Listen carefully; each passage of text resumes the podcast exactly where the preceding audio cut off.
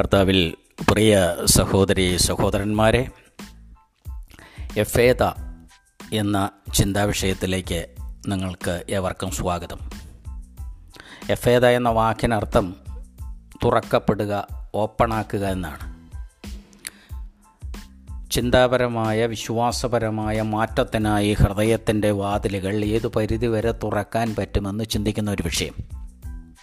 ഈ വിഷയം ശുദ്ധമുള്ള സെന്റ് മാത്യുവിന്റെ സുവിശേഷം പതിനഞ്ചാം അധ്യായത്തിന്റെ ഇരുപത്തി ഒൻപത് മുതൽ മുപ്പത്തൊൻപത് വരെയുള്ള ഭാഗങ്ങൾ പ്രതിപാദിക്കുന്ന ഏഴപ്പവും നാലായിരം പേരുടെ സംതൃപ്തിയും പശ്ചാത്തലമായിട്ടുള്ള ലൂക്കോസിന്റെ സുവിശേഷം ഏഴിന്റെ മുപ്പത്തിയൊന്ന് മുതൽ മുപ്പത്തിയേഴ് വരെയും എട്ടിന്റെ ഒന്ന് മുതൽ ഒമ്പത് വരെയുള്ള ഭാഗങ്ങളുടെയും കൂടി പശ്ചാത്തലത്തിൽ വിവരിക്കുന്നൊരു ചെറിയ സന്ദേശമാണ്. അഞ്ചപ്പം കൊണ്ട് അയ്യായിരം പേരെ പോഷിപ്പിച്ചതും ഏഴപ്പം കൊണ്ട് നാലായിരം പേരെ പോഷിപ്പിച്ചതുമെല്ലാം നമുക്ക് സുപരിചിതമായ യേശുവിന്റെ അത്ഭുത പ്രവൃത്തികളിൽ വീണ്ടും വീണ്ടും നമ്മൾ ചിന്തിക്കുന്ന വിഷയമാണ്. അറുപത്തഞ്ചിൽ പരം അത്ഭുത പ്രവർത്തികൾ നാല് സുവിശേഷങ്ങളിൽ നമ്മൾ വായിക്കുന്നുണ്ട്. എന്നാൽ ഈ ഏഴ് അപ്പവും നാലായിരം മനുഷ്യരുടെ സംതൃപ്തിയുടെയും ഒരു പശ്ചാത്തലമെന്ന് പറയുന്നത് ആ വായനാഭാഗത്തിന്റെ പിന്നാമ്പുറം ദക്കാപ്പോലീസ് പ്രദേശമാണ്. ദക്കാപ്പോലീസ് എന്ന് പറയുമ്പോൾ പത്ത് എന്നൊരർത്ഥം വരുന്നുണ്ട്. പത്ത് പ്രദേശങ്ങൾ ചേർന്ന സ്ഥലമാണത്. ഈ പത്ത് പ്രദേശങ്ങളും ഒറ്റപ്പെട്ടതും എന്നാൽ ഒരുമിച്ചതിനെ ദക്കാപ്പോലീസ് എന്ന് ചരിത്രകാരന്മാർ വിളിച്ചിരുന്നു. ഈ പത്ത് പ്രദേശങ്ങളിൽ പകുതിയും പ്രജാതികളുടെ വിജാതികളുടെ കേന്ദ്രങ്ങളാണ്. വിജാതീയ കേന്ദ്രമെന്ന് പറയുമ്പോൾ പ്രദേശങ്ങളെ കാലാകാലങ്ങളായി യഹൂദന്മാർക്ക് കീഴടക്കാൻ കഴിയാത്തൊരു പ്രദേശമായിരുന്നു എന്നുള്ള അതാണ് അതിന്റെ വസ്തുത. പ്രജാതികളെന്ന് പറയുമ്പോൾ പ്രത്യേകിച്ചത് ഗ്രീക്കുകാരാണ്. ഗ്രീക്കുകാർക്കും ഗ്രീക്ക് പ്രദേശങ്ങൾക്കും ഗ്രീക്കുകാർ അധിവസിച്ചിരുന്ന യഹൂദ നാട്ടിലെ ഇടങ്ങളിലൊക്കെ യേശു എന്ന നസറത്തിലെ യേശു എന്ന പ്രവാചകൻ അവർക്ക് അപരിചിതനായിരുന്നില്ല. വളരെ വളരെ സുപരിചിതനും ബഹുമാനമുള്ളവനുമായിരുന്നു. അപ്പോൾ ദക്കാപ്പോലീസിലെ പത്ത് പ്രദേശങ്ങളിൽ പ്രധാനപ്പെട്ട ഒരു പ്രദേശമാണ് ഗർഗോസ. അവിടെ നിരവധി രോഗികളുണ്ടായിരുന്ന ഒരു സ്ഥലമാണ്. യേശുവിന്റെ കാലഘട്ടത്തിലെ രോഗികളെന്നൊക്കെ പറയുമ്പോൾ മാനസിക നില തകർന്നവരാണ്. അവർ പിശാചുബാധിതരുടെയൊക്കെ ലിസ്റ്റിൽ വരുന്നവരാണ്. അങ്ങനെയും പറയാറുണ്ട്. പിന്നെ കൂടുതൽ ത്വക്ക് രോഗികളാണ്. മറ്റുവിധ രോഗങ്ങൾ ബാധിച്ചവരുണ്ടായിരുന്നു. കേൾവി കാഴ്ച ഇതൊക്കെ നഷ്ടമായ നിരവധി മനുഷ്യർ ആ സമൂഹത്തിൽ അന്നുണ്ടായിരുന്നു കാരണം അന്നത്തെ ഹെൽത്ത് പ്രശ്നങ്ങളെല്ലാം പരിഹരിക്കുന്നതിന് മാന്യമായ അഥവാ ഉതകുന്ന വിധത്തിലുള്ള ആരോഗ്യ സംവിധാനങ്ങളൊന്നും അന്നും ഉണ്ടായിരുന്നില്ല. അപ്പോൾ ഇതൊരു പരസ്യമായ ഒരു അത്ഭുത പ്രവൃത്തി പലപ്പോഴും അതുകൊണ്ട് പ്രവാചകരൊക്കെ ചെയ്യുമ്പോൾ ആ ജനക്കൂട്ടം ഒരു ഹർഷോന്മാദാവസ്ഥയിലേക്ക് പോകാറുണ്ട്. വാസ്തവത്തിൽ അങ്ങനെയുള്ള ഒരവസ്ഥ നമുക്കറിയാം ക്രിസ്തു ഇഷ്ടപ്പെട്ടിരുന്നില്ല. യേശു ഒരു ആഘോഷമായി തന്റെ അത്ഭുത പ്രവൃത്തികളെ ഒരിക്കലും മാറ്റാൻ പരിശ്രമിച്ചിട്ടില്ല. ഇതിന്റെ ഒരു പ്രശ്നം ഈ അത്ഭുത പ്രവർത്തികളുടെ പർപ്പസിനെ കുറിച്ച് ചിന്തിക്കുന്നത് നല്ലതാണ്. എന്താണ് ഈ അത്ഭുത പ്രവർത്തികളുടെ ഒരു പർപ്പസ് എന്തായിരുന്നു? The main purpose of the miracles was to teach to reveal something about who Christ is and what he can do Christ used miracles to demonstrate his deity Mark 2 verses 7 to support his claims to being the Messiah Matthew 9, chapter 9 verses 27 and serve as illustrations of deeper spiritual truths. St John chapter 6 verses 32 to 35 but the miracles also remind us of the consequences of sin. Sickness blindness death. And of the power of the Lord to do something about in those consequences അങ്ങനെ അത്ഭുത പ്രവർത്തികളുടെ purpose എന്തായിരുന്നു നമ്മൾ മനസ്സിലാക്കുമ്പോൾ ഒരു ഹർഷോന്മാദ അവസ്ഥയിലേക്ക് ഒരു ജനക്കൂട്ടത്തെ കൊണ്ടുപോകാൻ യേശു ആഗ്രഹിച്ചിരുന്നില്ല. ഈ സമയത്താണ് ഗർഗോസയിൽ വെച്ച് തന്നെ സമീപിച്ച മൂകനും ബദിർനുമായ ഒരു സാധുവിനെ ആൾക്കൂട്ടത്തിൽ നിന്ന് മാറ്റിക്കൊണ്ടുപോയി തന്റെ കൈവിരലുകൾ അവന്റെ ചെവിയിൽ മൃദുവായി കയറ്റുകയും നാവിൽ തന്റെ ഉമ്മനീരെ കലർത്തുകയും. ശേഷം തന്റെ നയനങ്ങളെ സ്വർഗത്തിലേക്ക് ഉയർത്തി എഫേദ നീ തുറക്കപ്പെടട്ടെ എന്നർത്ഥത്തിൽ ഉച്ചരിക്കുകയും ചെയ്യുന്നു. എഫേദ എന്ന് പറയുമ്പോൾ നിനക്ക് തുറക്കപ്പെടട്ടെ എന്നും നിങ്ങൾക്ക് തുറക്കപ്പെടട്ടെ എന്നും നീ തുറക്കപ്പെടട്ടെ എന്നും ഏതു വിധത്തിലും അതിന്റെ അഡ്ജക്റ്റീവ് നമുക്ക് ഉപയോഗിക്കാം. അപ്പോൾ അവന്റെ ചെവി തുറന്നു. അവന്റെ നാവിന്റെ കെട്ടഴിയുന്നു. എന്നിട്ടോ കൂടെ ഒരു ഹർഷോന്മാദാവസ്ഥയിലേക്ക് പോകുമായിരുന്ന ജനക്കൂട്ടത്തിന്റെ മുമ്പിൽ വച്ച് യേശു അവനോട് പറയുന്നു നീ ഇത് പരസ്യമാക്കരുത്. നിനക്ക് സംഭവിച്ച അത്ഭുതം പരസ്യമാക്കരുത്. എങ്കിലും ജനം നിയന്ത്രണം വിട്ടു പോവുകയാണ് അവർ യേശുവിനെ മഹത്വപ്പെടുത്തി.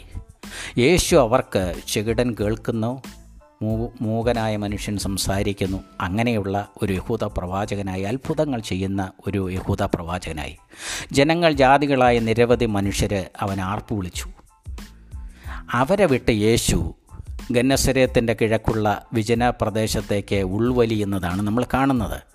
ആഘോഷം ഇഷ്ടപ്പെടാത്തത് കൊണ്ടായിരിക്കും. എന്നാൽ നിരവധി മനുഷ്യർ രോഗികളുമായിട്ട് അവനെ പിന്തുടരുകയാണ്. രോഗികളുടെ ബന്ധുക്കളുണ്ട് സ്നേഹിതനുണ്ട് നിരവധി പേർക്ക് സൗഖ്യവും സംഭവിക്കുന്നുണ്ട്. അപ്പോൾ ചുക്ക് ചുരുക്കത്തിൽ ദക്കാപ്പോലീസ് എന്നൊരു വിജാതീയ കേന്ദ്രം ഇസ്രായേലിന്റെ ദൈവത്തെ വാഴ്ത്തുന്നു. മറിച്ച് സ്വന്തം ജനമോ ആ ജന നേതൃത്വം എന്ത് ചെയ്യുന്നു? അവനെ പരിഹസിക്കുന്നു. ഇസ്രായേൽ അവനെ പരിഹസിക്കുമ്പോൾ ജാതികൾ അവനെ പുറജാതികളായ മനുഷ്യരവനെ വാഴ്ത്തുന്നു അംഗീകരിക്കുന്നു അവനെ ദൈവമായി സങ്കല്പിക്കുന്നു. അവർ തന്നെ പിരിയാതെ മൂന്ന് ദിവസമായി അവന്റെ പിറകെ വരികയാണ്. ഏകദേശം നാലായിരത്തോളം മനുഷ്യരുണ്ടെന്ന് നമ്മൾ മനസ്സിലാക്കുന്നു.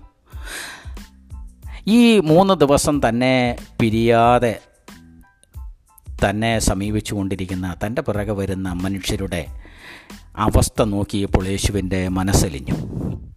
അഞ്ചപ്പം കൊണ്ട് അയ്യായിരം പേരെ പോഷിപ്പിക്കുന്ന സമയത്തും അവിടെ ഒരു മനസ്സലവിന്റെ മനസ്സ് ക്രിസ്തുവിൽ നമുക്ക് കാണാൻ കഴിയും. ഇവിടെ മൂന്ന് ദിവസങ്ങൾ കടന്നു പോകുമ്പോൾ ഭക്ഷണം സ്വാഭാവികമായിട്ടൊരു പ്രശ്നമാണ്. അതൊരു വിജനപ്രദേശമാണ്. അപ്പോൾ ഒരിക്കൽ കൂടി ഒരു സമൂഹത്തിന് വിശപ്പകറ്റണമെന്ന് അവന് തോന്നി. അതൊരു വലിയ തോന്നലാണ് ഒരു സമൂഹത്തിന്റെ വിശപ്പകറ്റണം എന്ന് തോന്നുന്നത് നമുക്ക് തോന്നാത്ത കാര്യമാണ്. നമ്മുടെ ഭരണ മത സംവിധാനങ്ങൾക്കൊക്കെ തോന്നാത്ത കാര്യമാണ്. ഒരു മൂന്ന് മാസം മുമ്പ് ബത്സയിദയുടെ വിജനദേശത്ത് ഇത് സംഭവിച്ചതായിരുന്നു. അഞ്ചപ്പവും അയ്യായിരം പേര് സ്ത്രീകളും കുട്ടികളും കൂടാതെ. അവന്റെ ശിക്ഷരൊക്കെ അതിനെ സാക്ഷിയായി അവരത് വിളമ്പിക്കൊടുത്തവരാണ്. പക്ഷേ ഇവിടെ അന്ന് അഞ്ചപ്പത്തെ കൊണ്ട് അയ്യായിരം പേരെ പോഷിപ്പിച്ച ക്രിസ്തു വിശ്വാസപരമായിട്ട് അവന്റെ ശിക്ഷരുടെ ഹൃദയത്തിൽ പോലുമില്ല എന്നുള്ളതാണ്.